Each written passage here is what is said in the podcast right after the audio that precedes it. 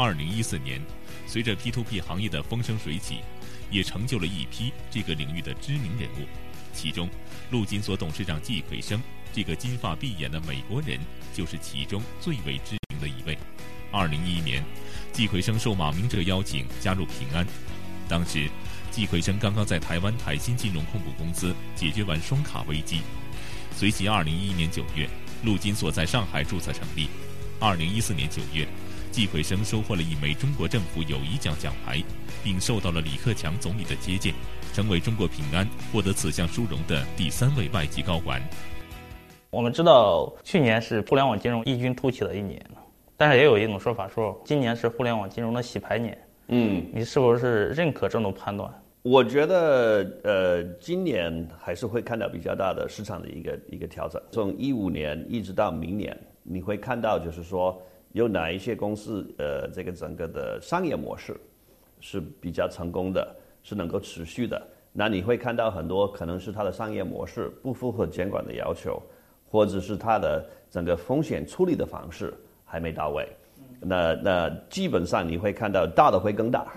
然后很多小的可能就会比较难。去年有很多 P2P 跑路这个问题，你怎么看到这个这个现象？我觉得呢，呃，很多跑路的呃里面有两个问题，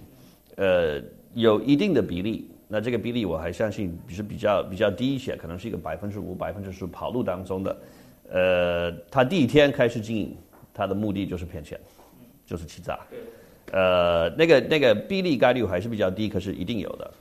我觉得过去一两年，你看这些 P2P 公司跑路的最大的问题是它的商业模式。那商业模式的问题最大的问题之间是什么？就是期限错配。资金池。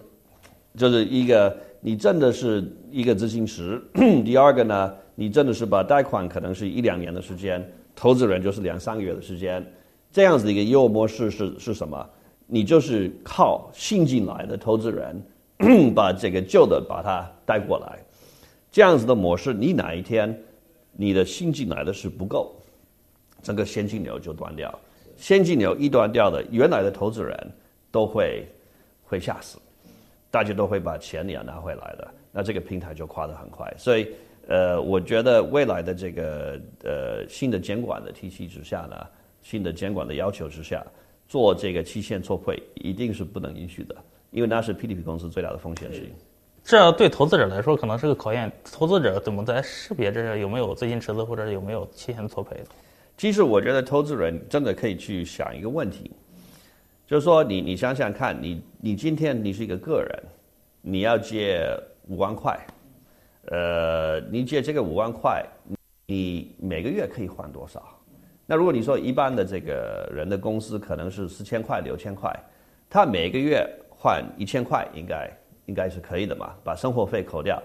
那你借了五万块，那你每个月可以换一个一千块、两千块，你需要多少时间能够换？可能需要一年到两年慢慢换，增长。或者你想一个微信企业，他要借一笔钱，因为他的经营的周转，这个的期限可能是以正常的话，可能是三到六个月。所以你你你你要呃，你是一个投资投资人的角度，我到一个平台。如果我看了有很多的贷款，它的期限是七天，它的期限是三十天，那有有可有可能吧？背后有一个借款方就需要七天的钱或者三十天的钱，呃，这个是比较奇怪的，就是这个期限错配的可能性是比较大。如果你看这个平台的贷款的期限是六个月到二十四个月，六个月到三十六个月，那这样子的话，其实它比较。有可能就是一个一对一的关系，这个是可以可以可以可以参考的。由于征信系统尚不完善，在中国尚没有一家纯信息撮合平台的 P2P，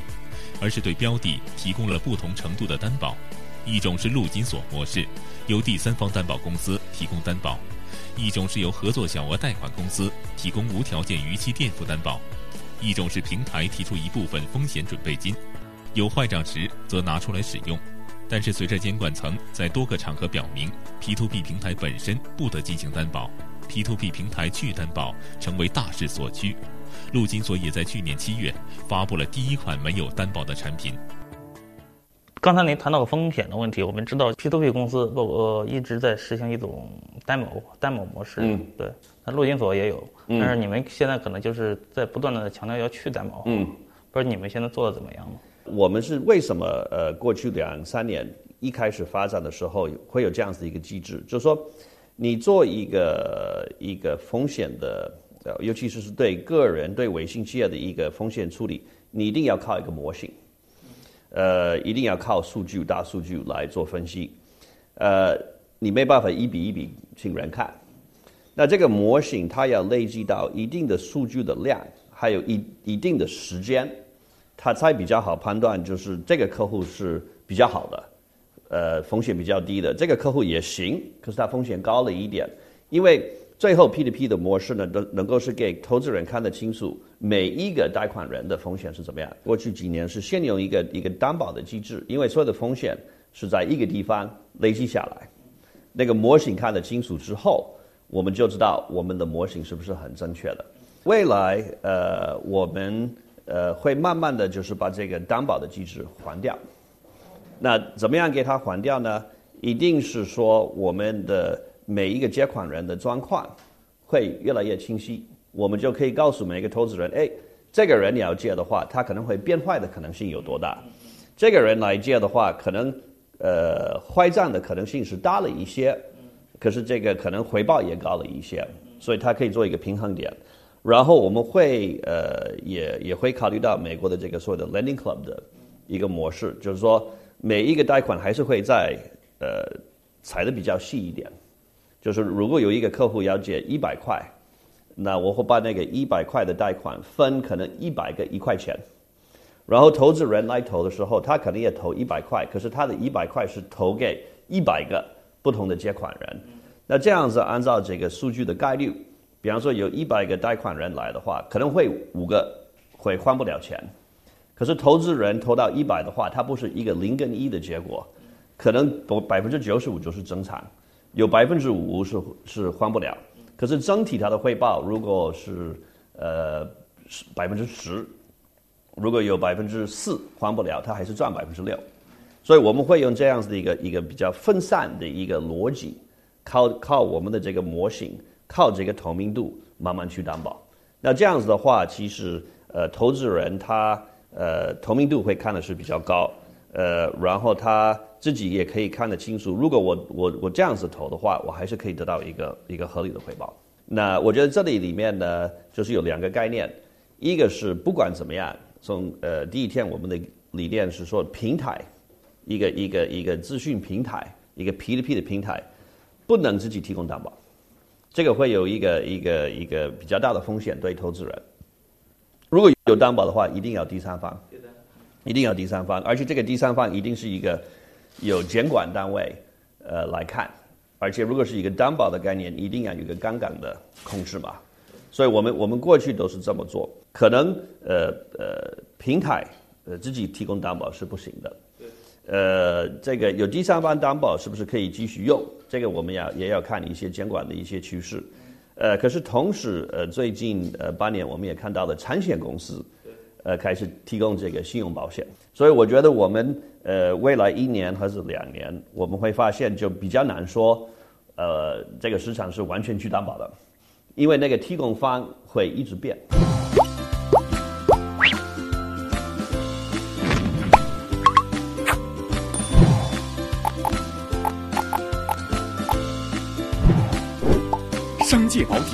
总裁帮。扫描关注，亲，么么哒。征信是 P2P 的起点和难点。目前，中国 P2P 平台主流的征信模式是大数据，各家竭尽所能采集个人尽可能多的数据，升级算法，以求准确授信、安全放贷。但是，美国最大的 P2P 平台 Lending Club 的遭遇却给大数据征信泼了一盆冷水。他曾试图通过用户在 Facebook 上的表现来确定其信用度，结果遭遇惨痛的滑铁卢。之后，Lending Club 转向美国征信局这一传统机构获得数据，坏账率才随之下降了许多。哪些数据有用，哪些没用，成为了大数据征信的关键。刚才你说到大数据，我想知道，就是在你们看来，就是大数据在防控风险上面真正的有效性有多大？我觉得，呃，这个趋势就是说，用各类数据，呃，包括客户行为的数据，包括它外面的一些，呃，参与不同的这些网站的一些数据等等，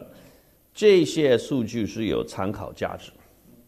可是你要把这样子的数据跟它的，呃，过去贷款还款能力结合在一起。我讲一个一个一个简单的一个例子嘛，就是说。呃，如果你看到一个客户他的一些消费，呃，这个消费是一样的，他是呃晚上九点去一个一个呃市场去去买啤酒，其实他晚上九点去买啤酒应该是正常的，可是如果你看到另外一个客户，他是早上九点到超市买啤酒，那这个客户的风险可能会大一些。如果有一个客户他的呃手机号码、电话号码。过去五年很稳定，是没变，而且这个人只有一个手机，呃，那他的稳定性可能是比较高。如果你看到另外一个客户，他有三个手机号码，呃，然后经常就都在变，那这个人可能风险是比较大的。但是有的时候是中国人这种行骗的手段是特别复杂，他会根据你的规则来制定不同的这种呃这种这种骗行骗的方式。这种时候，大数据是不是有时候它是？其实风险管理本身它是一个动态的，一个一个工具，就是说你今天你设了一个很好的模型，呃，再过半年一年，你还是要把它再改一次。你会发现，呃，比方说，呃，现在市场上的呃小贷公司，呃 P2P 公司越来越多，所以我也可以从客户的行为，他最近有没有跑到多的地方去申请。这个也是一个给我了解，哎，这个客户群最近可能缺钱比较多，或者外面已经借的比较多，所以你一直会了解这个市场的变化、客户行为的变化，它完全是一个动态的概念。所以数据本身也是动态的，它不是一个你你设的一个模型用了三年不变，它是一个一个一个一直调整的过程。近日，一则有关陆金所旗下平安国际商业保理天津有限公司有比2.5亿借款出现问题的消息引起轩然大波，甚至有不少文章冠以 “P2P 业内最大笔坏账”的标题。尽管陆金所在3月12号的官方回应中表示，该项目与陆金所 P2P 业务无关，且由第三方提供担保，投资者权益完全不受影响，但此事件还是引起了一波投资者对陆金所的信任危机。还有一个问题就是，陆金所在做风控的时候，你怎么让别人去信服你的风控？另外一个就是说，你能容忍多大的坏账率的出现？在呃 P2P 里面，其实也有很多不同的商品，呃，有不同的期限，呃，有无抵押，有有抵押。其实这些不同的商品的代账率，而且一个合理的代账率也是也是不同的。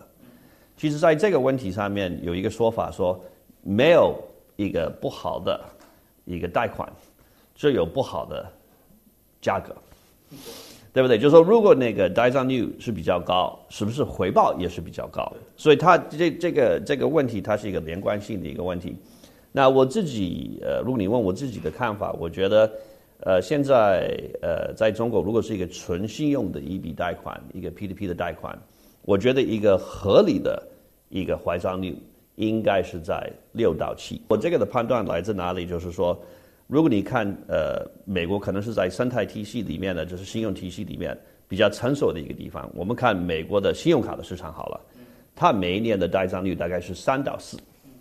所以我认为 PDP 公司的这个坏账率一定会比这个高，因为呃很多人很多 PDP 公司还没有加入这个征信的体系，所以它的透明度是比较低的。有可以用的的数据来判断一个人的风险是比较少一些，所以这个的坏账率应该是会比一个成熟的市场高一些。那这个百分之六到七就是如果你的风控做得好，如果你风控没有做得好，这个数字很容易变成十五二十。大概大概是这样子的一个一个状况。我们看到，其实从今年来看，银行的他们坏账率就是往上也是走。嗯，可能在资产的质量来说，可能 P2P 的整体的质量还是不如银行的这个质。一定的，对对，那是一定的。二零一五年四月初，在陆金所上市的纷纷扰扰传言中，陆金所的另一条消息震惊了中国的互联网金融界。根据中国平安披露的二零一四年年报，中国平安对陆金所的持股比率缩水至百分之四十九点九九，意味着失去了对陆金所的绝对控制权。之后，季辉生向媒体回应称，平安集团降低持股比例是为了传递一个信号，即陆金所会成为更开放、中立的平台，与各金融机构合作开拓标准资产、非标资产的新市场。这也被媒体解读为陆金所将去 P2P 化。另外一个就是说，我们看到陆金所最近在进行转型，就是从 P2P 平台转成一一个综合理财服务性平台。为什么要进行这种转型呢？转型你可以说有呃两个两个理由。第一个理由就是这个整个的环境的变化。我们呃陆金所开始是三年半之前，呃那个时候的整个呃法律监管的环境，你那个时候要做互联网金融。其实从法律结构、商品结构，是不是线上可以做这个销售代理？有没有销售代理资格？这些方面全程都没有。所以从那个时候，你能够做什么？在法律允许之下，只有 P2P。但最近的呃两三年，不管是呃证监会的一些呃变化，或者是保监会的一些变化，其实你现在线上可以提供的服务是变。变多的，我们最近也看到证监会其实在互联网金融这个议题是非常非常的积极。怎么样让未来的呃证券公司、基金公司、期货公司可以跟互联网的平台有更好的一些合作的机会？真的是呃三年前陆金所刚开始，我们也敲了很多银行的门，敲了很多证券公司的门，说要不要合作？就是他没兴趣。他觉得你是比较奇怪的一个一个东西嘛？那现在整个互联网金融概念出来了之后，其实我们窍门有很多人乐意跟我们谈，所以这个是一个一个环境的变化。我觉得呃，第二个一个一个比较大的变化其实是，那到今天呃，我们自己累计下来的投资人已经接近八百万个投资人，呃，有注册的注注注册的投资人，所以这个也带来我们一个另外一个一个机会。就是说，我们有这样子的一个身份，是可以跟市场去合作。除了一个一个 P2P 商商品之外，其实我们是可以跟很多的，不管是未来保险、银行、证券、基金公司，嗯，都可以有一个更强大的合作的关系。几年来，互联网金融的鲶鱼效应，加速了中国利率市场化的进程。但也正是基于银行等金融机构利率并未被放开。中国的 P2P 平台得以迅速发展，而就在今年的两会上，央行行长周小川表示，放开存款利率上限，从而实现利率市场化的最后一步，今年有很大几率实现。在这种情况下，P2P 的发展空间是否会被挤压？季慧生如何看呢？如果一旦利率市场化以后，那我们的这个发展的前景和空间在哪里呢？我觉得 P2P 这个市场过去的两三年也是一种利率自由化的，嗯嗯，一个一个一个一个开始，嗯，呃，那你说这个银行也有把这个利率自由化之后，这个变化会是什么？嗯，呃，当然变化，我觉得是这样子，就是说，呃，大家会发现对不同的呃贷款或者资产，嗯，还有对不同的投资人类别，你要提供的回报。会会有更大的一个差异化。是如果银行做得好，那银行的业务会大；如果是互联网平台把这这方面做得好，而且做得透明，那它的成长会比较好。所以，其实我觉得，不管是互联网平台还是银行，利率自由化是大家都要去面对的。对。可是你在这个环境里面，你怎么设计你的产品？你怎么让不同的投资群或者不同的贷款群得到它最好的一个风险跟回报的一个一个一个错配？那就是大家会在一个同一个平台上进行竞争，就是看谁看谁做得好。我觉得是，我觉得是。那呃，其实有一个概念在这里，就是说，呃呃，最近一两年大家都在讲互联网金融，互联网金融。我自己认为，再过三到五年，你不会听到这个议题。就是在这个环境里面，谁用得好，把客户服务做得好，就是就是赢的那一家。现在有一个。说法就是什么新新常态？那我觉得在新常态的这个状况之下，互联网金融还是一个还算是一个未来成长的新引擎。嗯，呃，所以呃，互联网金融还是会未来三到五年带来很多新的成长的机会，呃很多新的服务模式，也可以把这个整个的金融的这个效益跟效果还是继续提升。不管是历久自由化还有什么变化，它的效果还是会是正面的。